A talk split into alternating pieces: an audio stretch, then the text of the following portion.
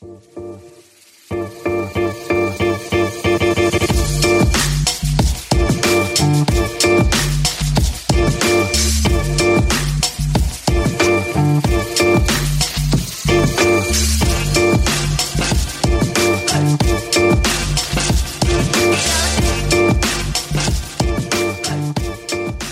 χαρά είμαι ο Παναγιώτης Μένεγος. Για χαρά είμαι ο Δημήτρης Καραμάνης. Pick and Popa, επεισόδιο 69. Έχεις καμιά περίεργη μουσική να βάλεις; Μουσική; Ναι. Δεν ξέρω, αλλού με πάει, αλλού με πάει αυτό Παναγιώτη. Ε, έτσι. Σε πιο σιωπηλές στιγμές. Σε πιο υγρές νύχτες. Μάλιστα. Υγρές νύχτες των play-off σε Ευρώπη και Αμερική θα μπορούσε να πει κανείς. Ε, να χρησιμοποιήσει κανείς αυτή τη φράση για υπότιτλο του σημερινού ε, επεισοδίου του Pick and Popa του μπασκετικού podcast του sport24.gr. Μας ακούτε στο site, μας ακούτε και στις πλατφόρμες που ακούτε τα αγαπημένα σας pods. Μας ακολουθείτε και στις σελίδες μας σε Facebook και Instagram. Pick and Popa είναι η λέξη που χρειάζεται να πληκτρολογήσετε για να μας βρείτε. Παρακολουθούμε καθημερινά όσα ε, γίνονται στην post-season. Τα πράγματα έχουν ε, ζωηρέψει, έχουν ζωντανέψει. Είμαστε πολύ καλά. Περνάμε πολύ ωραία. Ασχολούμαστε την ημέρα με τον μπάσκετ ενώ έχουμε και άλλες δουλειές να κάνουμε. Αλλά ε, ε, δεν ξέρω, τα, ειδικά τα φετινά playoffs στο, στο NBA δεν ξέρω το, τα καλύτερα που έχουν γίνει τα τελευταία χι χρόνια. Ε, αλλά επειδή είναι τόσο πολύ ανοιχτά, με, με, εμένα δεν ξέρω, νομίζω το ενδιαφέρον μου είναι μεγαλύτερο από κάθε άλλη χρονιά τα τελευταία δέκα χρόνια. Πρόσφατη, ναι, ναι. ναι. Κοίτα, η, η αλήθεια είναι ότι ο πρώτος γύρος δεν ήταν, ρε παιδί μου, δηλαδή με το που μπήκαμε στο δεύτερο γύρο, ναι. έγινε η... Άλλαξε το... Εντάξει, okay, ο πρώτος γύρος δεν είχε κανένα παιχνίδι, καμία σειρά που να πήγε σε, σε Game 7. Εφτά, okay. ναι. Να πεις ότι ε, θα βλέπαμε κάποιο ε, No Tomorrow παιχνίδι κτλ. Όμως παρόλα αυτά, θέλεις λίγο ότι δυσκολεύτηκε το Phoenix. Θέλεις λίγο το σκούπισμα ναι. που έκανε η Βοστόνη στο, στο Brooklyn. Λίγο αλλοπρόσαλη που ήταν η διακύμανση στη σειρά της, ε, της ε, Φιλαντέλφια. Ε, η εντελώς αλλοπρόσαλη σειρά, δηλαδή του Μέβης με τη Μινεσότα ήταν ωραίο όσο ρεκτικό. Μέβης Μινεσότα ήταν ωραίο, αλλά ρε παιδί μου δεν είναι αυτό το πράγμα που είναι με το που μπήκαμε στο δεύτερο γύρο που τσακώνονται όλοι με όλους. Αυτό δηλαδή. Ναι, στο δεύτερο γύρο έχουμε, μια, έχουμε τέσσερις σειρές στα ημιτελικά κάθε περιφέρειας που οι δύο είναι από χθες το βράδυ, γράφουμε Δευτέρα. Mm-hmm. Ε, Δευτέρα 9 Μαΐου απόγευμα. Χθες το βράδυ είδαμε το Dallas να ισοφαρίζει το Phoenix. Είδαμε ε, και το ε, Miami. Είδαμε και τη Φιλαδέλφια να ισοφαρίζει το Miami. Σε δύο σειρές που έχουν πάει ορθόδοξα μέχρι τώρα. Κερδίζουν μόνο οι γηπεδούχοι. Mm-hmm. Υπό αυτή την έννοια ορθόδοξα. Γιατί για τη δική μου την κρυστάλλινη σφαίρα έχω ήδη διαψευστεί. Όχι στο ποιος θα πάρει τη σειρά. Αλλά αν θυμάσαι και όταν είχαμε καταθέσει και τις προβλέψεις μας στη σελίδα μας στο, στο Facebook, εγώ, εγώ δεν και στις δύο, και στις δύο σειρές ότι τα φαβορεί, αυτοί που έχουν τέλος πάντων το πλεονέκτημα της έδρας, το Phoenix και το Miami, τα νούμερο ένα κάθε περιφέρεια, ότι θα ε, ξεμπέρδαναν εύκολα ε, στα πέντε. Ναι. Μετά από και τα χθεσινά αποτελέσματα, mm-hmm. ποιοι πιστεύεις ότι είναι πιο κοντά στην, στην ανατροπή; Οι Mavericks ή οι Sixers; Στην ανατροπή εννοώ του 2-0 που βρέθηκαν πίσω και των προγνωστικών που τους ήθελαν σίγουρα όχι φαβορή. Κοίτα, επειδή με κορόιδευες, με κορόιδευες ότι κολοτουμπιάζω για τη, για τη σειρά Hit Sixers, θα ξεκινήσω από αυτή. Θα ξεκινήσεις ή πιστεύεις ότι μεταξύ Sixers και... Πιστεύω ότι οι Sixers έχουν... Ναι. Πιστεύω ότι η άλλη σειρά είναι στο 50-50, το Dallas Phoenix. Το ναι. Sixers hit νομίζω είναι στο 51-49 για τους Sixers. Και ο βασικός λόγος... Για τους Sixers. ναι. ναι. Και ο βασικός λόγος είναι ο... ότι γύρισε, ρε παιδί μου, ένας παίκτης ο οποίος αλλάζει παντελώς τις ισορροπίες της σειράς. Δηλαδή, ακόμα και στο χτεσινό μάτς που, είδε, που είδες, ρε παιδί μου, ότι ο Butler έκανε αυτά που έκανε στο Bubble. Ναι. Δηλαδή, είδαμε αυτή την εικόνα ενός ανθρώπου, ο οποίος δεν, δεν είναι το έβαλε 40, έτσι, είναι ότι ο τύπος στο δεύτερο ημίχρονο είναι σαν να είναι σε αποστολή.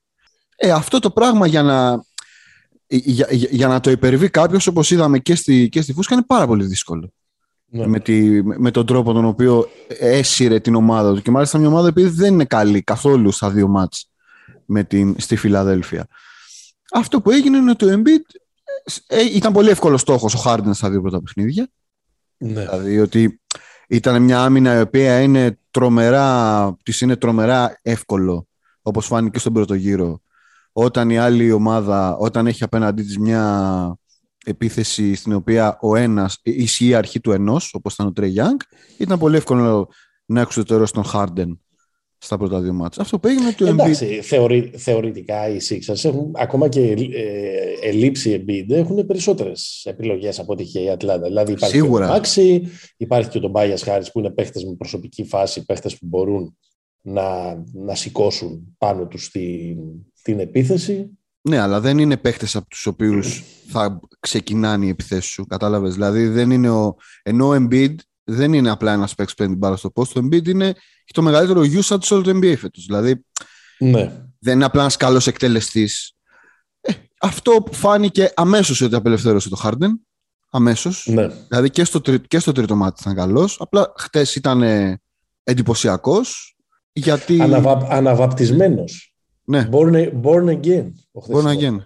Facebook reaction γι' αυτό; Ε, wow. Wow, ε.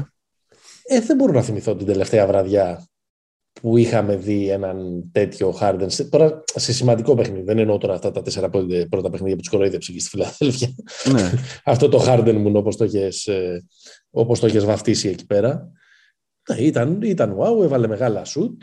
Έβαλε 31. 31, 31, 7, 9. Συνεχίζοντας βέβαια την, ε, την πάγια τακτική του να μην σουτάρει πάνω από 20 φορές ε, στα, όσο καιρό αγωνίζεται με τη φανέλα των, των Sixers. Ναι. Ε, ή όσο καιρό αγωνίζεται με τη φανέλα των Sixers ή στα play-off. Όχι, δεν έχει πάρει σουτ. Πάνω από 20 σουτ όσο παίζει με τους Sixers.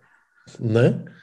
Ε, έβαλε, έβαλε και πολλά δύσκολα. Ε, κάπου βρήκα ένα στατιστικό σήμερα το πρωί που δεν το συγκράτησα και έχω φάει το ίντερνετ για να το ανακτήσω, αλλά δεν τα έχω καταφέρει. Θα μας το Ότι είναι ποστάρεις. οι περι- ε, Ότι είναι οι περισσότεροι πόντι που έχει βάλει από step back ε, threes που ε, δεν θυμάμαι από, από πότε. Αυτό είναι το στατιστικό που δεν θυμάμαι. Δηλαδή Μμμ. είχε πάρα πολύ καιρό να κάνει να δώσει μια τέτοια παράσταση σαν για αυτή που ε, έδωσε πριν από λίγες ώρες. Κοίτα, η αλήθεια Εντάξει, είναι ότι αυτό προφανώς- έκανε μόνος. Δηλαδή έχει σταματήσει να πηγαίνει μέσα. Δεν είναι ότι έκανε κάποιο μάτς που Ναι. πήγε μέσα και πήρε μπάλες και τέτοιο. Ναι, Ε, ναι. Κατά βάση step back δούλευε. Απλά ε, πολλά και καθοριστικά και με καλά ποσοστά. Μμμ. Ε, εντάξει, είναι προφανές αυτό που, που λες και πριν. Εντάξει, ο Embiid ε, έχει όλα τα φόντα σε αυτή τη σειρά, αν είναι υγιής, να είναι ο καλύτερος παίκτης της σειράς και μάλλον είναι ο καλύτερος παίκτης της, ε, της σειράς, ενώ στα χαρτιά. Ναι, Στη- στο status. χρηματισ- στη χρηματιστηριακή αξία, στο, ε, στο στάτους. Παρ' όλα αυτά, και με δεδομένο ότι η επιστροφή του και όλα αυτά τα ηρωικά με τις μάσκες και τα λοιπά, ε, ότι α- άλλαξαν λίγο τις οροπίες, άλλαξαν το στάτους, έφτιαξαν και μια ιστορία που αν θες είναι και λίγο εμπνευστική, Μμμ. ε, ότι πάμε να παίξουμε και όλοι μαζί και μια γροθιά στο βαθμό που μπορεί να ισχύουν αυτά και νομίζω ότι αν για, για λίγες ομάδες ισχύουν στο NBA, η Φιλαδέλφια είναι μια από αυτές. Ε, με ναι. το κοινό και με όλο αυτό Η πόλη. λίγο, Ρόκι. ευρωπαϊ... λίγο αυτό το ευρωπαϊκού τύπου, ε, την ευρωπαϊκού τύπου προσέγγιση που έχουν. Παρ' όλα αυτά, εγώ έχω την εντύπωση ότι, ότι η σειρά έχει πάει στο 2-2 γιατί το Μαϊάμι είναι σε ένα εντελώς μη τυπικό για τη, χ- για την, για τη hit τρόπο, είναι, είναι κάπως μπλαζέ. Δεν δεν Μμμ. ξέρω πώς να, στο, πώς, να το, πώς να το εξηγήσω. Ε, σαν να μου φάνηκε ότι όλοι πλην του Μπάτλερ πίστεψαν ότι εντάξει, παιδί μου, Τους Πήραμε έχουμε. τα, δύο πρώτα, παι- πήραμε τα δύο πρώτα παιχνίδια, εύκολα ή δύσκολα, είναι και ο άλλος τραυματίας, θα το, ε, θα το πάρουμε. Γι' αυτό το λόγο εγώ δεν ε, ε, πιστεύω ότι Δεν του πάρεις. τώρα το, δεν του πάρω, όχι. Με- Μμ. Δεν του πάρω. Εξακολουθώ να τους θεωρώ φαβορή Θα πουλήσει την ομάδα σου. Ε, Όχι. Όχι. και ναι, δεν, δεν, δεν ξέρω. Μου φαίνεται ότι παρότι είμαστε στο, στο 2-2, τη σειρά ακόμα και αν χρειαστεί να πάει σε έβδομο παιχνίδι θα την, ε, θα την πάρει η, η Hit. Πάντως ε, με δεδομένο και τον τραυματισμό του Embiid, εγώ περιμένω ότι ε, θα- αυτό θα συνέβαινε πιο... Ε, Ε, κοίτα, άμεσα. χωρίς τον Embiid ήταν εμφανές ότι, το, μα- ότι η σειρά μπορεί να πήγε στα Ναι. τέσσερα. Δηλαδή, ίσως αυτό που λες για τον Μπλαζέ να, προ, να προέκυψε από αυτό. Γιατί Μπορεί. αν, νομίζω ο Μπλαζέ ήταν η hit σίγουρα στο τρίτο μάτς. Χάσανε 20 Ναι. πόντους και δεν έβαλαν το 80. Ναι. Σε γενικές γραμμές, νομίζω εντάξει, γράφουν και λένε διάφοροι ρε παιδί μου ότι το πρόβλημα είναι ότι ξέρω εγώ δεν παίζει ο Ντάνκαν Ρόμπινσον, ότι επιλέγει πιο να το πω έτσι, πιο σκληρούς, πιο αμυντικογενείς ας πούμε παίχτες στο ναι. rotation ο Σπο. Εγώ θα πω ότι αυτό που έλεγα και στο preview, ότι θεωρώ ότι είναι τεράστια η απουσία του Λάουρη. Ναι. Για τον τρόπο με τον οποίο ο Λάουρη έχει γίνει, είναι notorious για το flopping του, για τη μαχητικότητα στην άμυνα, για τον τρόπο, αλλά ο Λάουρη μπροστά είναι κουμάντο. Ναι. Ε, και μεγάλα σουτ θα βάλει και θα μαζέψει λίγο, και θα μαζέψει λίγο την επίθεση, θα τους τακτοποιήσει λίγο. Νομίζω ότι ο Λάουρη είναι εμφανές, το είπε και στη συνέντευξη μετά, ότι παίζει Έχασε κιόλας, ε, νομίζω, τα, το ένα ή τα δύο πρώτα μάτς. Και τα δύο, ναι. Και τα δύο. Αυτό νομίζω ότι έχει, έχει επιδράσει. Δηλαδή, μέχρι στιγμής, ναι, ε, μέχρι στιγμής σε αυτά που πρέπει να γίνουν στη σειρά, όλα πάνε καλά για, το, για τη Φιλαδέλφια και όχι για το Μαϊάμι. Δηλαδή, κάπως έτσι εξελίσσεται αυτή η σειρά. Θα δούμε. Εγώ λέω και στα έξι, έτσι όπως τα βλέπω τα πράγματα. Δηλαδή, ναι, τόσο πολύ. Κοίτα, τόσο πιστεύω... bandwagon Sixers είσαι. Είμαι, είμαι, θα σου πω, πιστεύω ότι έτσι όπως έχει γυρίσει το κλίμα και με δεδομένο ότι ο Embiid κάθε μέρα θα είναι και καλύτερο, καλύτερα σε επίπεδο πώς το λένε, υγειας Νομίζω ότι τώρα που έχει γυρίσει το χαρτί είναι να πάνε να πάρουν το πέμπτο μάτς. Αν, αν επιβιώσει το Μαϊάμι και το πάει σε έβδομο, είναι πολύ πιο δύσκολο να τους κερδίσει εκεί μέσα σε, σε, έβδομο, σε έβδομο μάτς. Δεν ξέρω ποια ομάδα έχει πάρει έβδομο μάτς με στο Μαϊάμι. Άρα θεωρείς δεδομένο δηλαδή ότι, ότι το έκτο ε, το έχουν κερδίσει από τώρα οι Sixers δηλαδή. Εντάξει, ότι φτιάχνεις ρε παιδί μου μία. Ναι, OK. Okay. Σωστά το λες. Τώρα έγινα εγώ λίγο μπλαζέ. Νομίζω ότι πιο ασφαλές μονοπάτι για, τους, για, το, για τη Φιλαδέλφια είναι να πάει να πάρει το πέμπτο ματς και να το κλείσει στην έδρα της με όλους αυτούς τους άγριοι άνθρωπους. Ε, καλά, ναι, εντάξει, προφανώς. Ναι. Η Άσος, η, η Χ, η διπλό θα. Ναι. καλά, να σας δω, να σας δω που, θα, που θα τρέχετε να κρυφτείτε όταν θα κάνει το, όταν ο Doc Rivers από, από 0-2 θα περάσει στους τελικούς της περιφέρειας. Ναι, ναι, ναι. ναι. Δεν πήγε 3-1. Δεν πήγε 3-1. Παρ' όλα αυτά, εγώ δεν, ε, ε, δεν το πιστεύω ε, ότι θα συμβεί. Εξακολουθώ να δίνω την ψήφη μου στην, ε, να δίνω την ψήφη μου στη Heat. Αν πιστεύω ότι ένα από τα δύο outsider ε, έχει μεγαλύτερη τύχη, χωρίς αυτό να σημαίνει ότι οπωσδήποτε θα αποκριθεί, πιστεύω ότι είναι η, Mavs εναντί, η Mavericks εναντί των Suns, έτσι όπως εξελίσσεται τη σειρά. Ναι. Μήπως και δικαιωθείς κιόλας, γιατί έχεις πει Mavericks στα 7, αν δεν κάνω λάθος. Ναι, ναι. Ε, ναι, πες. Γνωμούλα. Ε, η γνωμούλα είναι, υπάρχει μια υποψία στον αέρα που αρχίζει σιγά σιγά και, και γίνεται και ξέρεις, από την κάμπια που γίνεται πεταλούδα, ναι. ε, αρχίζει δηλαδή σιγά σιγά και, και μετατρέπεται σε, σε γεγονός ότι μήπως η Suns είναι τελικά πιο soft και από καρδιά μαρουλιού. Δεν το λέω κατηγορηματικά πια, αλλά αρχίζει λίγο και φτιάχνεται ένα τέτοιο αφήγημα, για να πω και μια λέξη που είναι για της μοδός. Της μόδας. Γιατί το λες αυτό, ναι, ότι έχουν μασίσει λίγο στο ξύλο; Ε, το λέω γιατί και πέρυσι στα play-off ένα πλεονέκτημα, ένα προβάδισμα 2-0 δεν κατάφεραν να το υπερασπιστούν απέναντι στο, στο Milwaukee. Μόλις δηλαδή η σειρά γύρισε τούμπα, OK, okay, έπαιξε προφανώς ρόλο και λίγο και τραυματισμός του Πόλα, αλλά παρόλα αυτά έχασαν. δηλαδή αυτό, αυτό έγραψε η ιστορία. Και φέτος τα χρειάστηκαν στον πρώτο γύρο από την Νέα Ορλεάνη, μόλις ο Μπούκερ ε, χρειάστηκε να μείνει για κάποια ε, παιχνίδια ε, φέτος. Και εδώ βλέπω ότι ενώ παίρνουν πολύ εύκολα τα δύο πρώτα μάτς mm-hmm. απέναντι, απέναντι στον Τάλλας. Δεν ξέρω αν ήταν επιλογή τους, αλλά τέλος πάντων το έδειξαν ότι Λούκα βάλε 156 πόντους, δεν θα χάσουμε από σένα. Mm-hmm. Μπορείς να βάζεις από το πρωί μέχρι το βράδυ, αλλά δεν θα χάσουμε από σένα. Και όχι μόνο δεν θα χάσουμε, αλλά μπορείς να βάζεις 45 μπροστά, αλλά θα σε, θα σε σημαδεύουμε πίσω. Θα σου βάλουμε 50. ναι, και θα, και θα παίρνουμε περίπου. Πόσο ήταν το, 1,8 πόντους ανακατοχή; 1,8 πόντους ανακατοχή. Σε κάθε επικαιρό. Τον Ντόνσιτς. Ε, κατάφεραν αυτό που συζητάμε στο προηγούμενο επεισόδιο να μην, να μην πέσουν σε αυτή την σύγχρονη παράνοια και να γίνει ε, απώλεια για αυτούς η ικανότητα του, η παρουσία του Aiton.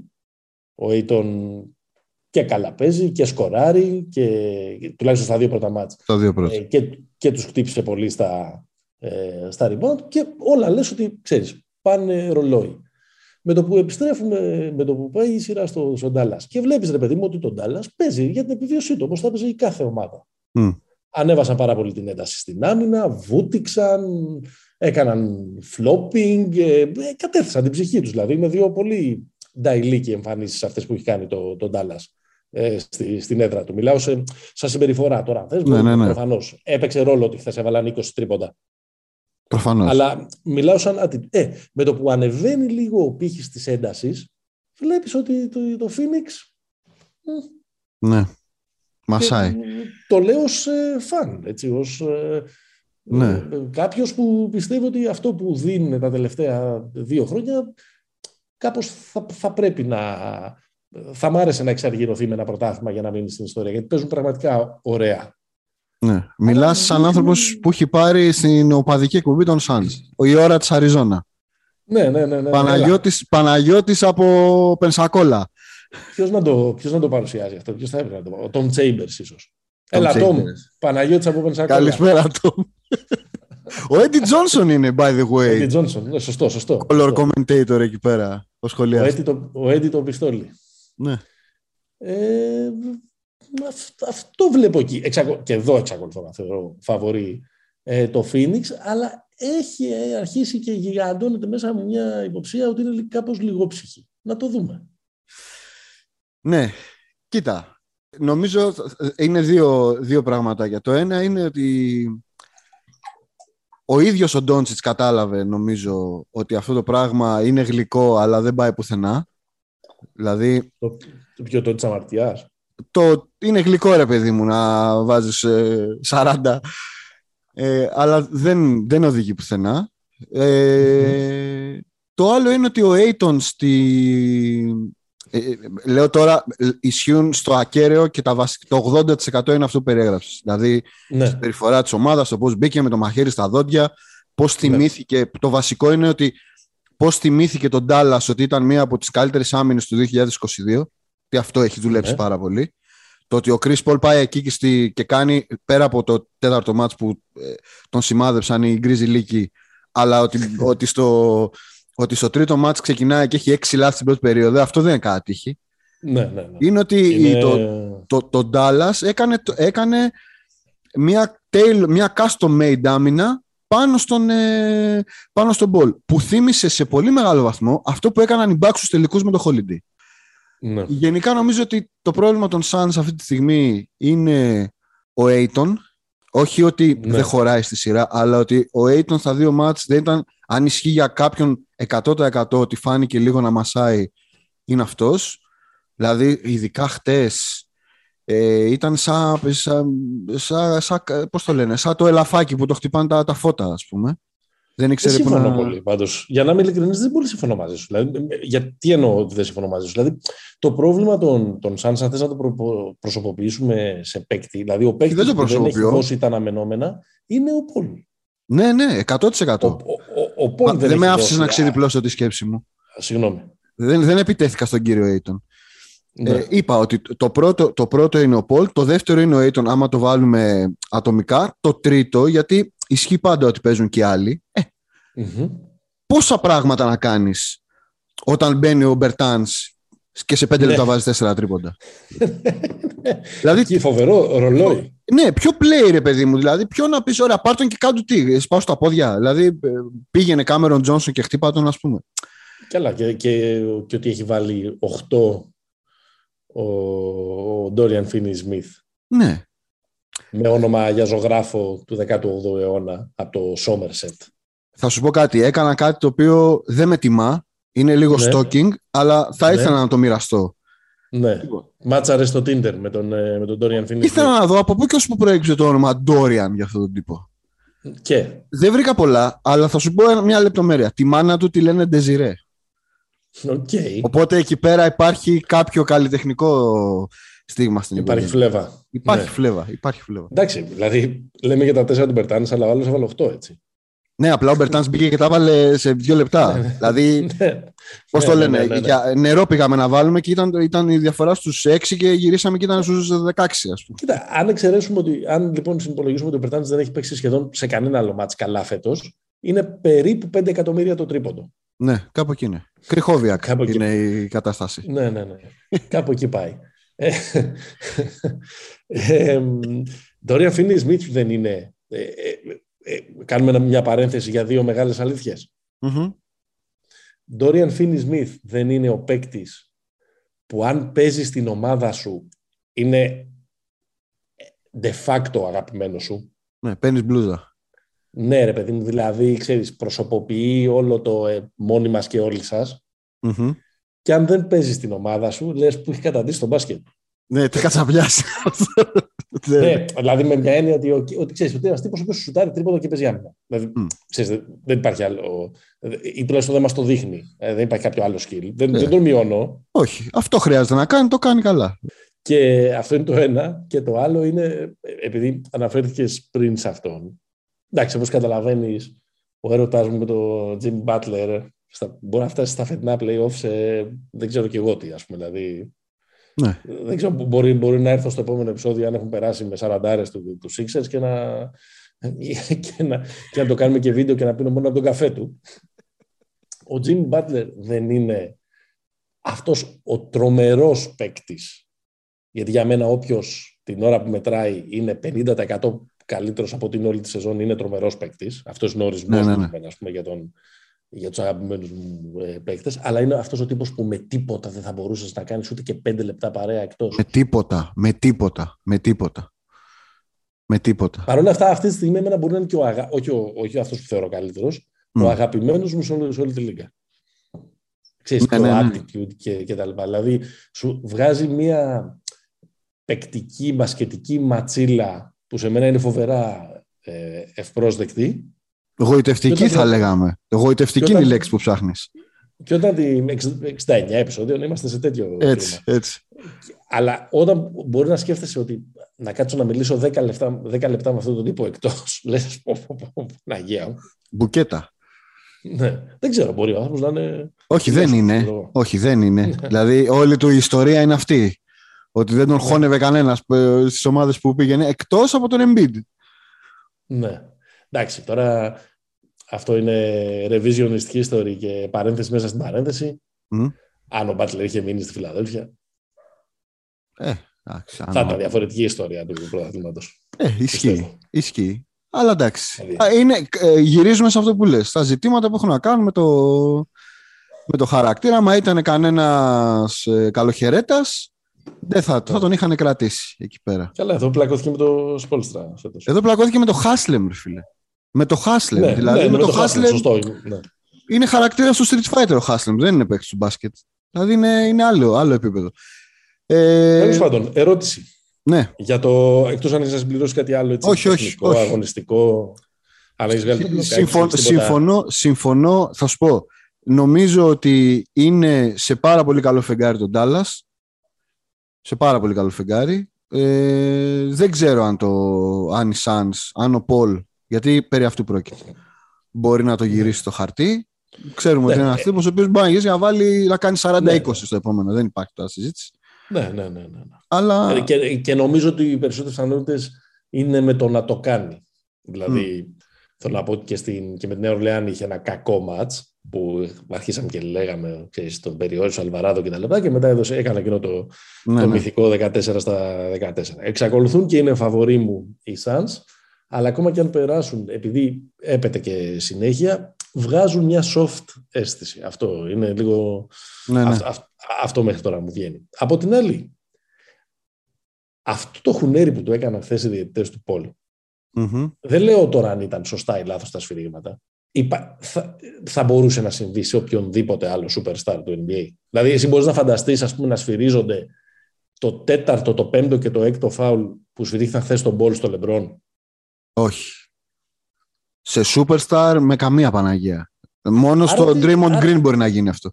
Ακριβώς. Άρα τι συζητάμε; Ότι... Άρα το συμπέρασμα, μάλλον μπορούμε να βγάλουμε το συμπέρασμα ότι ο Chris Paul δεν θεωρείται superstar για το NBA. Όχι, δεν νομίζω ότι δεν θεωρείται superstar. Αλλά έχει πολλά... Οι δύο αρνήσεις κάνουν μια κατάφαση, να ξέρεις. Δεν νομίζω ότι Δε- δεν δε- θεωρείται. δε- Δεν νομίζω ότι πληρώνει, θα σου πω, δεν νομίζω ότι πληρώνει το στάτους του ότι δεν είναι superstar. Νομίζω ότι πληρώνει ίσως πράγματα που έχουν να κάνουν με... Ότι είναι σε σημασμένος μανιαμούνιας. Ότι είναι σε συμμαζό μια μούνια. Μπορώ να το πάω και πιο. χαρακτηρίσει στο παρελθόν. Ναι, μπορώ να το πάω και, να το πάω και πιο βαθιά.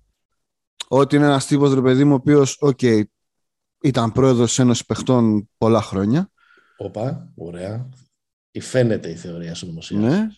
Δεν ξέρω. Δηλαδή, δεν ξέρω για ποιο λόγο. Γιατί γενικά το ότι θυμηθήκαμε στο, στη 16η ποια είναι η χρονιά του Πολ ότι ο Πολ σταματάει τη, την τρίπλα και πέφτει πάνω στον αμυντικό που έρχεται να το δώσουμε επιθετικό φάουλ. Εντάξει, εμένα αν με ρωτάς αυτό και το...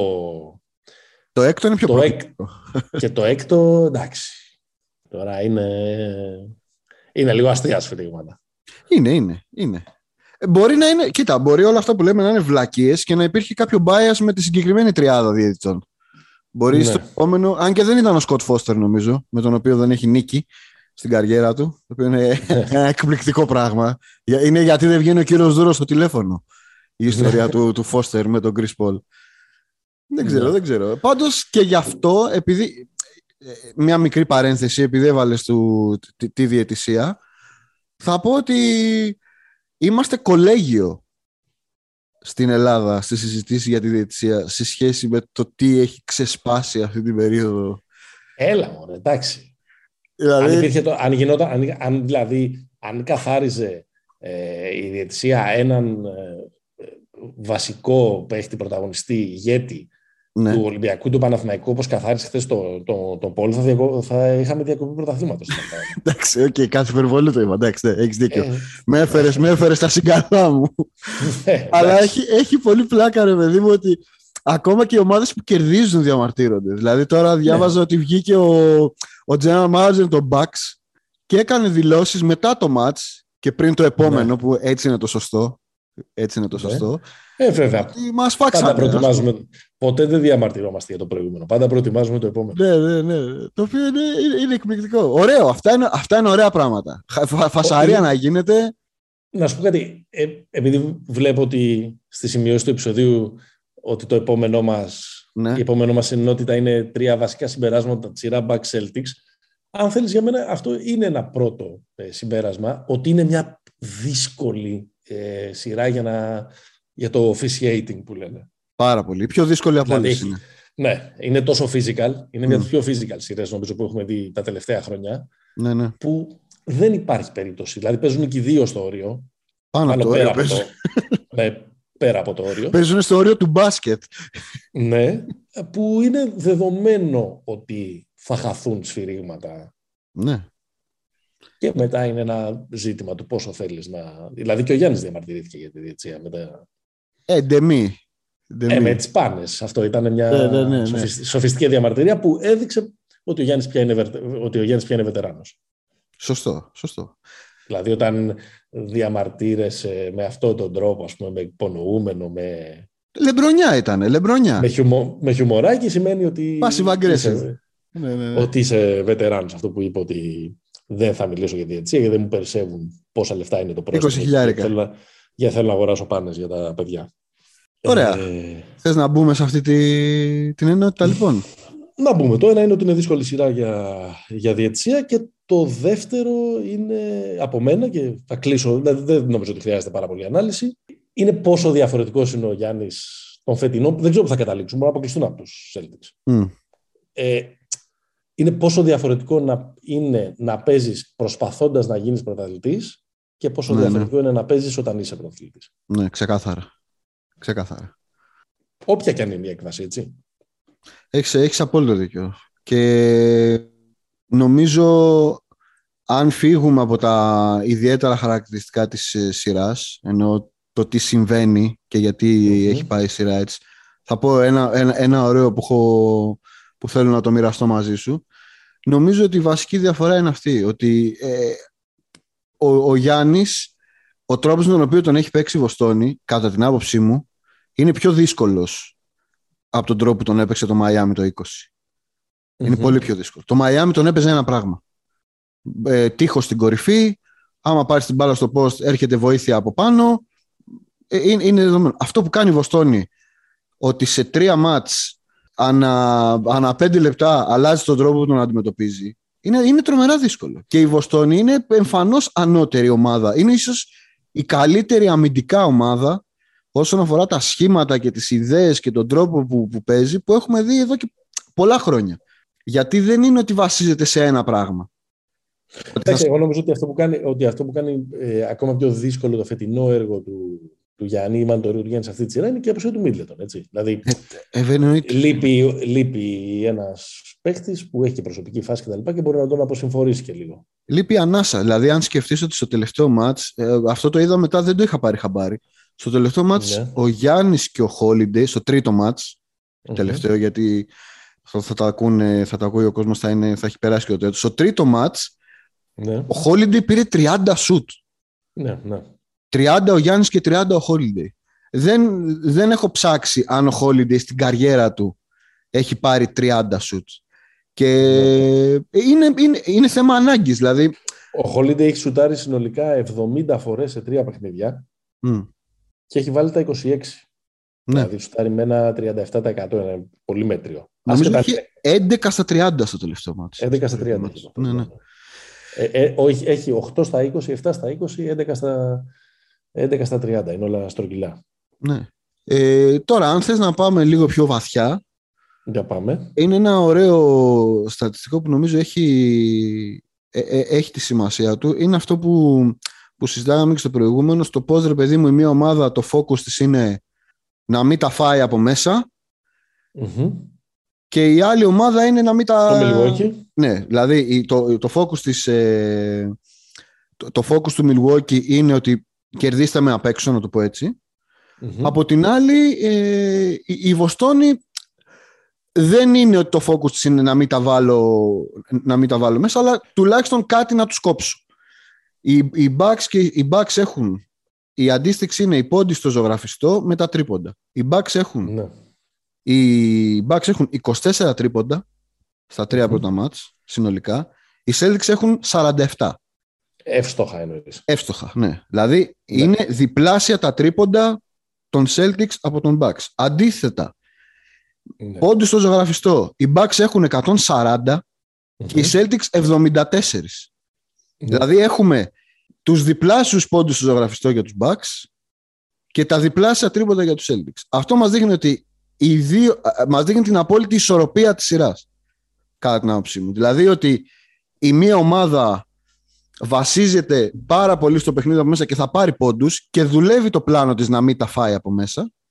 Αλλά από την άλλη, αν η Βοστόνη, ε, ε, αν η Βοστόνη σουτάρει καλά απ' έξω και το Milwaukee συνεχίσει να μην σουτάρει καλά απ' έξω, γιατί το Milwaukee έχει βάλει 24 τρίποντα, δηλαδή 8 τρίποντα σε, ε, κατά μέσο όρο. Αυτά, αυτό νομίζω είναι στο κομμάτι των. Ε, Εγώ πάντως νομίζω ότι αυτό, αυτό, ότι αυτό δείχνει ότι το παιχνίδι παίζεται με τους όρους που θέλει το Μιλγόκι.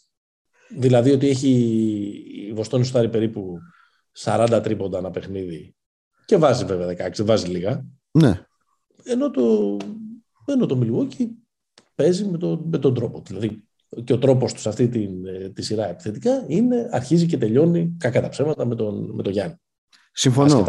Αλλά δεν νομίζω ότι το Milwaukee μπορεί να επιβιώσει κι άλλο μάτς. Με... Στο τελευταίο μάτς βέβαια πήγαν 9-9 τα τρίποντα.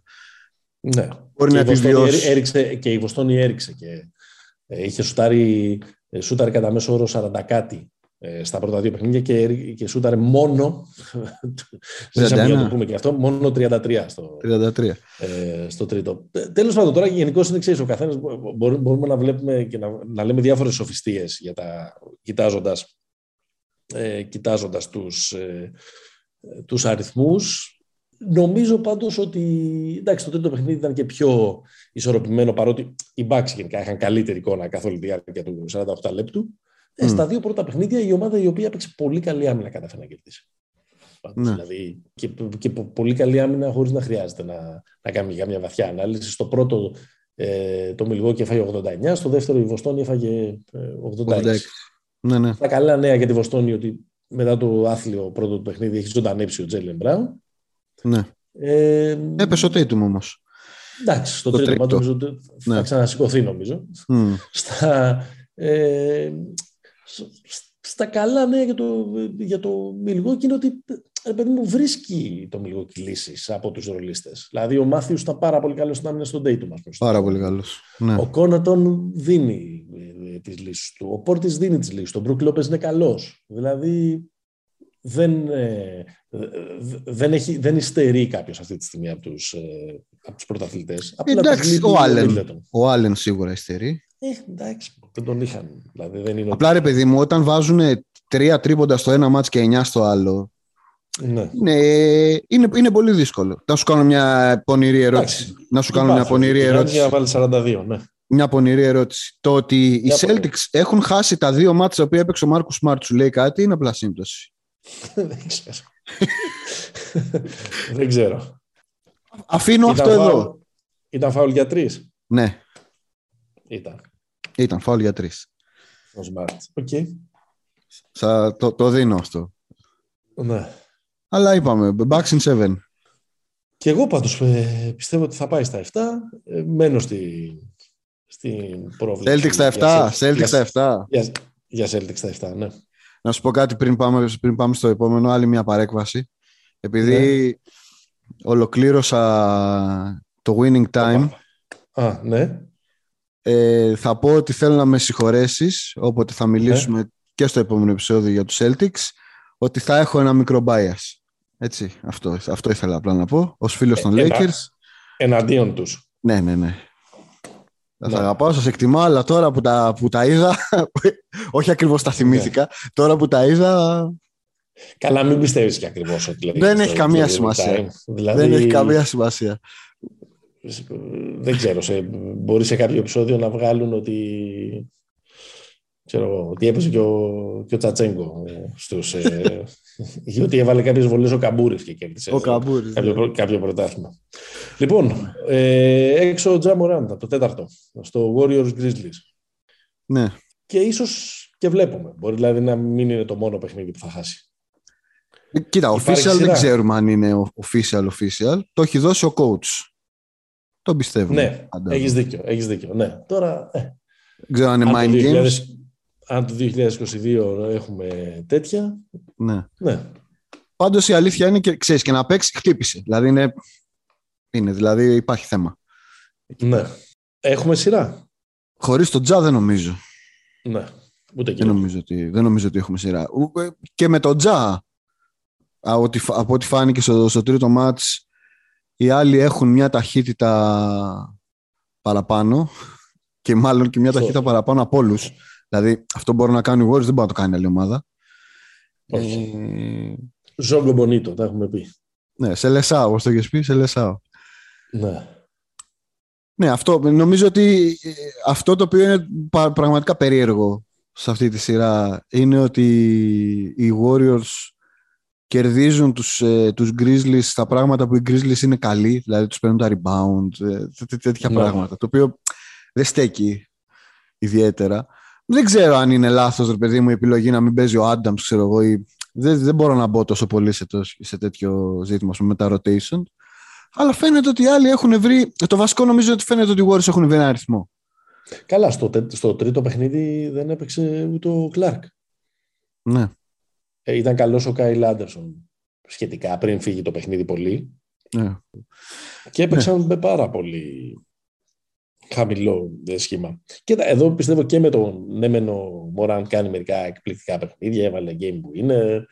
Ε, χτίζει σιγά σιγά και αυτό το, το μύθο αλλά και υγιής να ήταν. Νομίζω ότι εύκολα ή δύσκολα οι Warriors ε, θα περνούσαν. Ναι. νομίζω ότι αν ο Μωράντ δεν επιστρέψει, ότι ε, οι Warriors δεν θα ξαναχάσουν. Θα πάρουν και τα δύο επόμενα παιχνίδια και θα το τελειώσουν στα, στα πέντε. Συμφωνώ. Είναι, είναι, είναι κάποια σημεία δηλαδή που αλλάζουν ταχύτητα και με όλο αυτό το πράγμα που, που τους έχει προσθέσει γιατί κανένας μας δεν το περίμενε, ο Τζόρνταν Πούλ.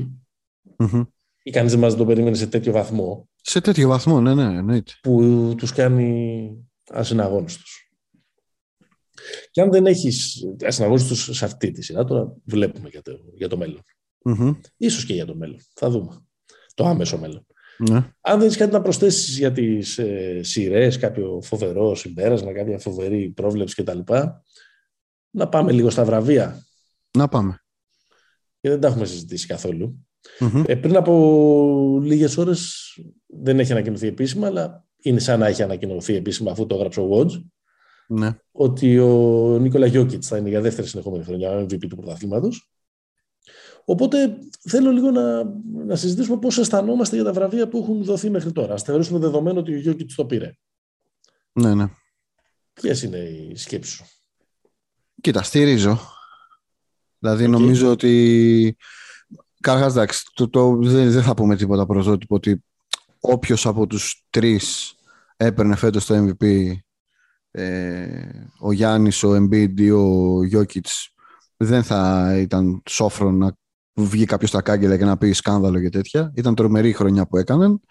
Ναι. Νομίζω ότι στο τέλος της ε, της ημέρας είναι κακό το timing σίγουρα. Σίγουρα είναι κακό το timing. Είναι πολύ καλό για, είναι πολύ καλό για τους Sixers βέβαια το timing να πω εδώ. Δηλαδή ότι θα αγριέψει ο άλλος για να αποδείξει και τέτοια αυτά. Τα παλιά ναι, ναι, ναι. με τον Jordan και τον Malone και τον Barkley και αυτά. Νομίζω ότι μέτρησε πάρα πολύ ότι ήταν πραγματικά ένας τύπος ο οποίος γύρω του δεν είχε τίποτα. Ε, ναι. Ενώ τίποτα σε επίπεδο star ή έστω top 50 παίχτη ρε παιδί μου και έφερε μια ομάδα στην έκτη θέση, αλλά το, το έκτη θέση δεν λέει τίποτα. Δηλαδή τρεις νίκες λιγότερες από τους Sixers είχε. Ναι. Αυτό είναι η τέτοια. Ε, αυτό νομίζω μέτρησε γιατί άμα το πιάσουμε τώρα στα μέτρησε τους πόντους και τις ασίστ, αυτό δεν, δεν βγάζει άκρη γιατί είναι οι, χρονιές που, η χρονιά που έχουν κάνει και οι τρεις είναι ασύλληπτη, δηλαδή είναι ιστορική. Ναι. Άρα ναι, είμαι ναι, OK. Okay. Είμαι OK okay και είμαι και χαρούμενος. Και εγώ OK okay είμαι. OK. Okay, okay. Ε, ελπίζω να κάνει μια μια καλή χρονιά ε, του χρόνου ο, ο Embiid, γιατί ξέρεις, αρχίζει σιγά και γίνεται μια επετηρίδα να το πάρει και αυτός. Ξεμπερδεύουμε, να δούμε ναι. μια καλή χρονιά, να το δώσουμε και στον Λούκα. Να, να σου πω, να σου πω τη θεωρία συνωμοσίας να σου πω τη θεωρία συνωμοσίας που κυκλοφορεί στις τάξεις. Όχι δικιά μου, όχι δικιά μου. Που κυκλοφορεί στις τάξεις των, ε, των Sixers ότι η Λίγκα δεν θα δώσει ποτέ το MVP σε παίκτη των Sixers, ειδικά στον Embiid, για να μην ε, ε, επιβεβαιώσει εμμέσως το process. OK. Okay. Εντάξει, πολύ. Αυτό νομίζω ότι, ωραίο, ωραίο. Αυτό νομίζω ότι είναι από πηγές, από πηγές ε, αμπελο, αμπελοκήπων. Δεν είναι αυτό. Βαθύ Reddit είναι αυτό. Μάλιστα. Με Tyler Hero καλύτερο εκ το παίχτη, έχουμε κανένα πρόβλημα; Εντάξει, θα ήθελα να το πάρω ο Kevin Love αλλά χωρίς να έχω στοιχεία γι' αυτό, ξέρεις. Ε, όχι, εντάξει. Τα ήθελα. αλλά νομίζω ήταν, ήταν ψηλό, ψηλό safe και σωστή η επιλογή για τον, ε, για τον ναι. Και εγώ νομίζω ότι ήταν ε, σωστή. Ο Κέμι Λεόβ και ο Κάμερον Τζόνσον ήταν οι άλλοι δύο υποψήφοι. Ναι, ναι. Οπότε ανάμεσα σε αυτούς τους τρεις μάλλον δεν, ε, δεν τίθεται θέμα. Ε, Φαντάζομαι ότι συμφωνείς πολύ με τον Σκότι Μπάρνς ως ε, rookie της χρονιάς. Ναι, εντάξει. Θα προτιμούσα το... Ε, συμπαθώ λίγο παραπάνω τον, τον Μόμπλεϊ, αλλά νομίζω ότι στο τέλος ναι. του Barnes. Νομίζω ότι... Όχι, το συμπα... έχεις προβλέψει για τον Σκότι, για τον Σκότι Barnes, ήσουν από πέρσι κάθετος ότι είναι παιχτάρα, θα παίξει αμέσως και ναι, ναι. τα έλεγες. Στο δίνω. Ναι. Α, με, με, μου άρεσε λίγο, επειδή μου άρεσε και λίγο περισσότερο το Cleveland, να σου πω την αλήθεια, από ναι. το Toronto. Ε, είχα μια συμπάθεια, αλλά γενικά Σκότι με τα όλα. Και εγώ συνένα, όπως το πες. Δηλαδή και εγώ ίσως το έδινα στο Μόμπλη γιατί ε, μου άρεσε λίγο περισσότερο η ιστορία. Έγινε το, εκεί μωρέ που χτύπησε ο Άλεν και, δεν, και έπεσαν πολύ. Και έπρεπε να κάνει το ναι. Protector που δεν είναι αυτή η φάση του ακριβώς. Ο τρίτος ε, φιναλίστας ήταν ο Κέιντ Κάνιγχαμ, το νούμερο ένα του, του draft, mm. ο οποίος όμως και σε χειρότερη ομάδα έπεσε, με, έπαιζε με, και ναι. με χειρότερο αποτέλεσμα, αλλά και, και πήρε και πιο αργά μπρος μέσα στη χρονιά ο Κάνιγχαμ. Ναι, ναι. Μέσα στο 22 έπαιξε βασικά ο Κάνιγχαμ. Ναι, δεν, ε, ε, ήταν και τίποτα εντυπωσιακός. Αλλά και εδώ πούμε, δεν έχουμε κανένα φοβερό λόγο να, να έχουμε καμιά ένσταση. Όχι, όχι. Έχουμε ένσταση για τον Μάρκους Σμαρτ ως καλύτερο αμυντικό της χρονιάς. Δεν νομίζω. Όχι, δεν έχω, δεν έχω ένσταση. Εντάξει, ε. Έχει και τη σημασία του ότι για πρώτη φορά το πήρε περιφερειακό ναι. στο βραβείο μετά τον Γκάρι Πέιτον μετά από 28 χρόνια, μετά το 1994. Νομίζω ότι στο πρόσωπό του κάπως επιβραβεύεται και η καλή αμυντική δουλειά που έκανε, η, η σπουδαία αμυντική δουλειά που έκανε η Βοστόνη από ένα σημείο τη σεζόν και μετά. Ο Γκομπέρ το έχει ξαναπάρει. Ε. ε. Ο Μπρίτζες ήταν ο, ο, ο φιναλίστ, ας πούμε. Ναι. Ε, θα μπορούσε και ο Μίκαλ Μπρίτζες. Εντάξει, θα μπορούσε. Είναι και λίγο πιο εμβληματικός. Εντάξει, σε αυτά, σε αυτά, είναι που, σε αυτά τα βραβεία παίζει πολύ η επετηρίδα. Δηλαδή, ο Smart Mm. είναι γνωστό ότι είναι ένας από τους καλύτερους αμυντικούς στη Λίγκα. Είναι στη Είτε- συζήτηση εδώ και χρόνια. Ναι, είτε το αποδεικνύουν αυτό τα, τα νούμερά του, είτε το αποδεικνύει το eye test. Okay. Ναι. Αλλά γενικά εμένα μου αρέσει και, και το έγραψα κιόλας στο, στο αρθράκι στο, στο NBA Fan Club ότι εμένα μου αρέσει το ότι είμαστε σε μια εποχή που οι ψηλοί παίρνουν τα MVP και οι κοντοί Ναι. μπαίνουν λίγο στη συζήτηση ξανά για τους καλύτερους αμυντικούς. Γιατί η δουλειά των κοντών έτσι όπως έχει χωρίς το handcheck και όλα αυτά είναι πολύ πιο δύσκολη ρε παιδί μου σε σχέση με το τι ήταν Ναι. τα, τα προηγούμενα χρόνια. Και αυτό το διδυμάκι Bridges Smart, δηλαδή παίχτες οι οποίοι μαρκάρουν τη- στην περιφέρεια, δηλαδή ο τελευταίος που το είχε πάρει τέτοιος πέρα από guard, ενώ παίχτης να μαρκάρει έξω ήταν ο Kawhi Σωστά. τα, τα, τα τελευταία χρόνια. Έχει, έχει ενδιαφέρον ρε παιδί μου. Έχει ενδιαφέρον το πώς οι ψηλοί γίνονται dominant, οι κοντοί και από τους κοντούς βλέπεις ότι υπάρχουν αμυντικές, α- αμυντικές προσπάθειες οι οποίες είναι elite. Άρα γενικά είμαστε, είμαστε ωραία. Είμαι με smart εδώ. Πάντως, πάντως προς επίρρωση αυτό που λέγαμε και την προηγούμενη εβδομάδα ε, με το μπάσκετ που γίνεται το άθλημα των ενδιάμεσων Ναι, και που οι, οι κοντοί, οι πολύ κοντοί και οι πολύ κλασικοί σέντερ είναι πρόβλημα κτλ. Είναι τρομερά χαρακτηριστικό το πώς ο Λούκα στη σειρά με τους Suns σημαδεύει να πάρει το switch είτε του Chris Paul είτε του Aiton. ναι. Ναι, ναι, δηλαδή, έχεις απόλυτο δίκιο. δηλαδή, οτιδήποτε να φύγει μακριά από τον Bridges προφανώς που είναι αυτός ή από τον, ή από τον Crowder ή, Από τον Cameron Johnson, ναι. να το κάνουμε Τζόσου, ακόμα και από το, και από το Booker. Εκεί θέλει να, να στοχεύσει ή να πάει κόλλο-κόλλο ε, μέχρι μέσα τον, ε, ε, τον Paul ή τον Φουκαρά, τον Payne. Που Ή τον προσπάθησε- Ναι. Ή να παίξει στα, Στα πόδια, και πόδια. να περάσει εύκολα τον, ε, τον Payne. Λοιπόν, δεν βλέπω να έχουμε μεγάλες αντιρρήσεις. Εκεί που Όχι. εγώ έχω την αντίρρηση είναι στο πιο βελτιωμένος. ναι. Και Είναι είμαι, που είναι είμαι, ένα είμαι πολύ- μαζί σου πριν σε ακούσω. είναι που είναι ένα πολύ υποκειμενικό βραβείο αυτό, αλλά νομίζω ότι η επιλογή του Τζα Morant και μάλιστα με φιναλίστ τον Darius Garland και τον Dejounte Murray, τον ε, Spurs, Ναι. είναι μια επιλογή που, ξέρεις, απλά υπηρετεί το star system, ρε παιδί μου. Το να φτιάξουμε λίγο το... το είναι image making επιλογή. Είναι δηλαδή, PR. δεν έχει ακριβώς νόημα να... Δηλαδή, ή τουλάχιστον δεν το καταλαβαίνω εγώ έτσι το βραβείο, να δώσουμε το πιο βελτιωμένο σε κάποιον που από star έγινε superstar. Ναι. Δηλαδή, έχει σημασία να το δώσουμε σε κάποιον ο οποίος έκανε ένα πραγματικό leap. Και πραγματικό άλμα ε, φέτος ή- έκανε ο Jordan Poole, ναι. όπου εγώ εκεί θα το έδινα, γιατί με έχει εντυπωσιάσει πραγματικά, ή ο συμπαίκτης του, ο Desmond Bain, του Morant στους, ε, στους Grizzlies. Άμα ήθελε ήθελες να πάμε και σε μια πιο σοφιστική επιλογή. Όχι, αυτοί οι δύο είναι. Νομίζω και ότι νο- δεν είναι τυχαίο ότι κάτι έκανε και ένα σχετικό tweet ο Morant, ότι του το τύλιξε και του το έστειλε. Του το έστειλε, ναι, του έστειλε το βραβείο. Το έστειλε το βραβείο. Αυτή ήταν και. νο- Εντάξει, εγώ θα βάζα και. Μπορεί, να- μπορεί να βάζα και το Maxi, ξέρω εγώ, σε αυτή τη, την τέτοια. Ναι. Ε, αλλά έχεις, έχεις απόλυτο δίκιο. Δηλαδή θεωρώ ότι δεν έχει κανένα νόημα. Ε, Και ειδικά από παίχτες που περιμένεις να γίνουν superstar. Γιατί η- νομίζω ότι όταν δόθηκε, ας πούμε, για παράδειγμα, το βραβείο στο Γιάννη, που πήρε Μμμ. το, το MIP, εντάξει, είναι ένας παίκτης που είχε 16, ε, 16 πόντους, πήγε στους 22, αλλά ήταν το νούμερο 13 του draft. Δηλαδή, τώρα ότι ο Μωράντ είναι βελτιωμένος, είναι αυτό, το, αυτό που είπε και ο Σακίλ. Ε, ναι, το περιμέναμε ότι θα είσαι καλύτερος και ότι θα γίνεις αυτό. ναι. Δεν, είναι, δε- δεν είναι νέο. Και ούτε, και- ακόμα και για τον Γκάρλαντ θα έλεγα όχι. Α, για Ναι. τον Μάρε μπαίνω. Αλλά ναι. είναι, είναι, είναι χαζό γιατί δεν υπάρχει ακριβώς ε, μεθοδολογία. Δηλαδή, ποια είναι τα κριτήρια, ας πούμε, ότι ανέβασε τα, τα νούμερά του; Εντάξει, σίγουρα παίζουν ρόλο τα νούμερα. Τέλος πάντων. Έχουμε κάτι άλλο από την Αμερική. Ε, το, του coach της χρονιάς που θα το έδινες; Δεν έχει, απονεμ- δεν έχει ακόμα ανακοινωθεί. Είμαι ανάμεσα σε δύο. Ναι. Θα το δώσω στο, στο Σπόλστρα. Ναι. Ναι, θα το δώσω εκεί. Εγώ στον Taylor Jenkins. Το Ναι, Memphis. α- α- αυτοί οι δύο είναι νομίζω. Και, και εμένα στο κεφάλι μου. μόλις, Απλά μόλις, μάλλον όχι μόλις, ούτε καν 38 ετών. ε.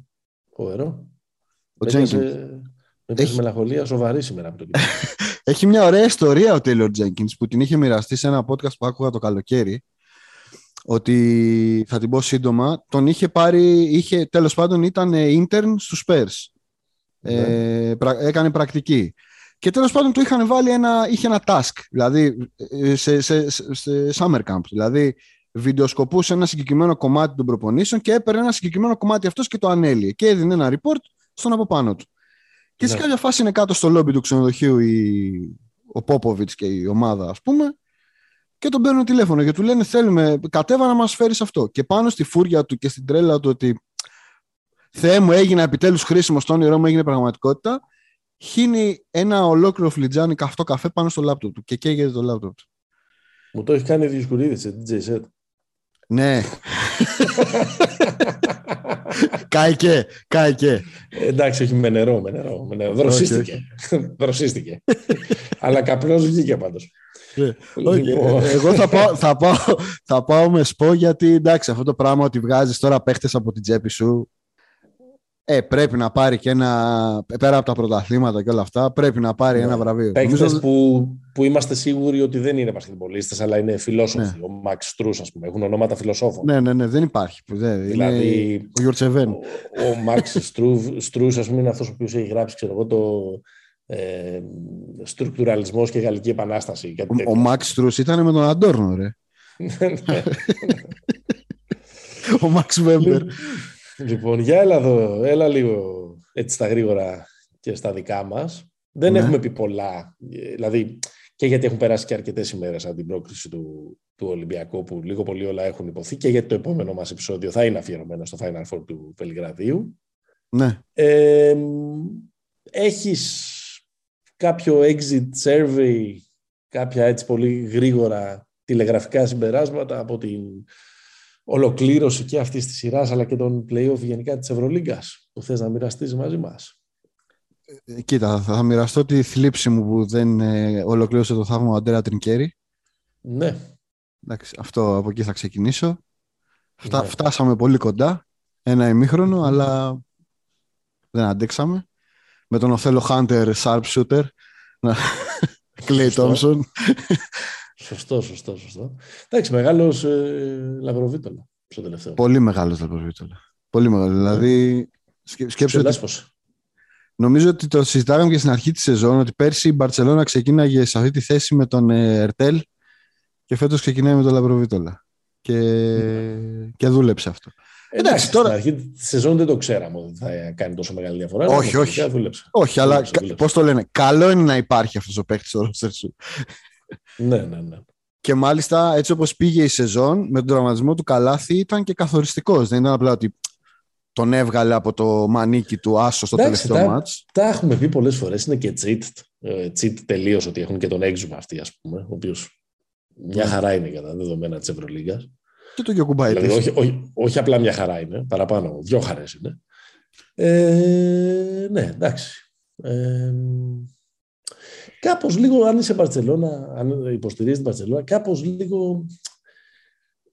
Δεν λέω ότι αν στεφτεί πρωταθλήτρια η ομάδα του Γιασκεβίτσιους θα κάθονται να λένε γιατί αποκλείσαμε στο πρώτο παιχνίδι της Μπαρτσελώνα, αλλά κάπως λίγο σου χαλάει αυτό το αρχοντικό, αυτό το έκανα παρέλαση, ρε παιδί μου. Ναι. Ε, δεν είναι τώρα ρόστερ αυτά που έχει η Μπάρτσα και η Bayern για να την αποκλείσει τόσο δύσκολα. Δηλαδή νομίζω ότι πέρυσι ήταν μικρότερη η απόσταση μεταξύ Μπάρτσα και Ζενίτα από ό,τι από ό,τι Σίγουρα. ήταν φέτος Ε, βέβαια, στα, σί- στα χαρτιά. Σίγουρα, σίγουρα. Τώρα δεν ξέρω αυτό τι μπορεί να, ε, να σημαίνει. Μην πάμε σε προβλέψεις για Θα το, τα πούμε στο επόμενο. για το Final Four. Θα τα, πούμε στο, θα τα πούμε στο επόμενο. Ωραία σειρά το Ολυμπιακός Μονακό. Έσωσε λίγο την, Πιο ωραία σειρά ήταν. την τιμή των φετινών playoff. Δηλαδή θέλω να πω ότι και το άλλο προφανώς ε, για 4,5 παιχνίδια Ναι. φαινόταν μια έκπληξη ας πούμε εκεί πέρα, αλλά γενικώς ήταν, ήταν λίγο Ανταρτοπόλεμος. λύκη, ξυλίκη και όχι, Ναι. και όχι μπάσκετ. Ο, του, το Ολυμπιακός, Μονακό, ας πούμε το τελευταίο μάτς, δηλαδή είναι ένα μάτς το οποίο έχει πάει στους 90 πόντους. Ο Ολυμπιακός το έχει πάρει παρότι έχει πάει στους, ε, στους 90 πόντους, αλλά έχει πάει στους 90 πόντους χωρίς να, ε, να παιχτεί σε γρήγορο ρυθμό. Μμ. Δηλαδή σε ένα σχεδόν σετ παιχνίδι. Σωστές σχεδόν απόλυτα set επιθέσεις. παιχνίδι, ο- οι ομάδες έχουν βάλει 90 πόντους. Γιατί ήταν πολύ συγκεντρωμένε, ήταν πολύ καλές. Δηλαδή Μμ. η Μονακό εκτελούσε τρομερά, ο Ολυμπιακός Λογικό ήταν μέσα στο σεφ, δεν μπορούσε να το παρατήσει αυτό το παιχνίδι. Ναι, τον κράτησε ο Μακίσικ. Τον κράτησε ο Ναι, νομίζω ότι δεν έχω πει άλλο πράγμα δυόμιση χρόνια πόσα έχουν κλείσει, έχουμε κλείσει αυτό το podcast. Ε, δύο χρόνια, δεν ξέρω πόσα είναι με τον κορονοϊό, ε, από το ότι ο Μακίσικ είναι κλειδί για τον Ολυμπιακό που είχα πει στην αρχή της χρονιάς. Είναι ναι. η πρόβλεψη που έχω πέσει περισσότερο από όλες, νομίζω, ε, ναι, μέσα. Σου το δίνω. Είναι ο τύπος ο οποίος έρχεται από τον ε, πάγκο και επειδή έχει δικό του παιχνίδι, προσωπικό παιχνίδι, ξεκολλάει το κάρο και βέβαια αν έχεις Λούκα. Διάβαινε. Διάβαινε. Αυτό είναι το. 8 Final Four, ε. 8, 8, 8, 8 συν 2, γιατί ήταν και 2 στο πάγκο. 8 Final Four και εγώ δεν θέλω να κάνω μια ευθεία σύγκριση γιατί είναι άδικη, γιατί mm. πάλεψε όσο μπορούσε και ο James. Βλέπεις ότι για να πάρεις το παιχνίδι στην ε, τελική ευθεία ενός κλειστού Game 5 περισσότερο από έναν τύπο στην Ευρωλίγκα. Mm. Περισσότερο από έναν τύπο που μπορεί να τα βάζει με κρεμασμένους πάνω του 15.000 ανθρώπους, όπως έβαλε κανένα δύο τέτοια σου το, Έβαλε και, και εκείνο από τη γωνία, ειδικά. Και εκείνο από τη γωνία και έβαλε και ένα τρομερό. Όταν ο Ολυμπιακός είχε ήδη πάρει το προβάδισμα που το μείωσε στους τρεις. Αλλά περισσότερο και από αυτό, θέλεις έναν τύπο που την κρίσιμη στιγμή να τους βάλεις όλου, να τους βάλει όλους στις σωστές θέσεις και να τους δώσει εύκολα καλάθια. Ναι, ναι. Ναι, είναι η ικανότητα του Σλούκα. Δηλαδή, ο, ο, ο, ο Σλούκας πήγε στον Ολυμπιακό γι' αυτό. Και ο Ολυμπιακός ναι. πήρε ναι. τον Σλούκα γι' αυτό. Δηλαδή, ναι, ναι. αυτές οι στιγμές ε, είναι οι δικές του. Ωραία. Θα πούμε την επόμενη εβδομάδα. Ε, περισσότερα. Θα πούμε αναλυτικά. Με ριζοσπαστικές, προ... με ριζοσπαστικές σκέψεις και ριζοσπαστικές προβλέψεις. Α, ναι. Για, τι, θα, πεις ότι είναι, θα πεις ότι είναι φαβορή ρεάλ αυτό, γι' αυτό μας προετοιμάζεις; Αλλά δεν σας, δεν σας προετοιμάζω για τίποτα. Να πούμε όμως okay. ότι τώρα Ρεάλ Μαδρίτης αέρα, περίπατο. περίπατο. Να το ξαναπούμε αυτό. Ποιο τι Μακάμπι. Ναι, ναι. Έχει γίνει αυτό, ρε. πολύ καιρό. Ναι, εντάξει, έχει γίνει. αλλά ναι, γιατί, να μην το λέμε. επειδή, άλλοι, επειδή άλλοι κοπανιούνται και πάνε σε πέντε μάτσε, θα πούμε για την ομάδα που πέρασε περίπατο. Έλα μου, να κάνει. Μπενζεμά στο μπάσκετ. Μπενζεμά στο μπάσκετ, ρε φίλε, δεν κατάλαβα. Ήταν η, η Chicago Bulls του, των playoff της Ευρωλίγκας. Δηλαδή, ναι, ναι, ναι. δεν είχαν καμία τύχη. Λοιπόν, αυτοί ήμασταν για σήμερα. Ευχαριστούμε που μας ακούσατε, ε, μας ακολουθείτε, πήγαινε πόπα τόσο σε Facebook όσο και σε Instagram. Μας ακούτε στο sport24.gr και στις πλατφόρμες. Μας διαβάζετε και στο nbafanclub.gr με κείμενα για το ε, NBA και να πούμε ότι δεν είναι, καλό, δεν είναι κακό να βάλετε μια καλή κριτική, ε, να το πείτε σε ένα φίλο σας, ε, ο φίλος σας να το πει σε ένα δικό του κτλ. Όλα αυτά βοηθούν στο να μας ανακαλύπτει περισσότερος κόσμος. Πείτε μια καλή κουβέντα για το pick and pop εκεί έξω. Δείξτε την αγάπη σας. Μέχρι την επόμενη φορά. Stay hopeful. Yeah.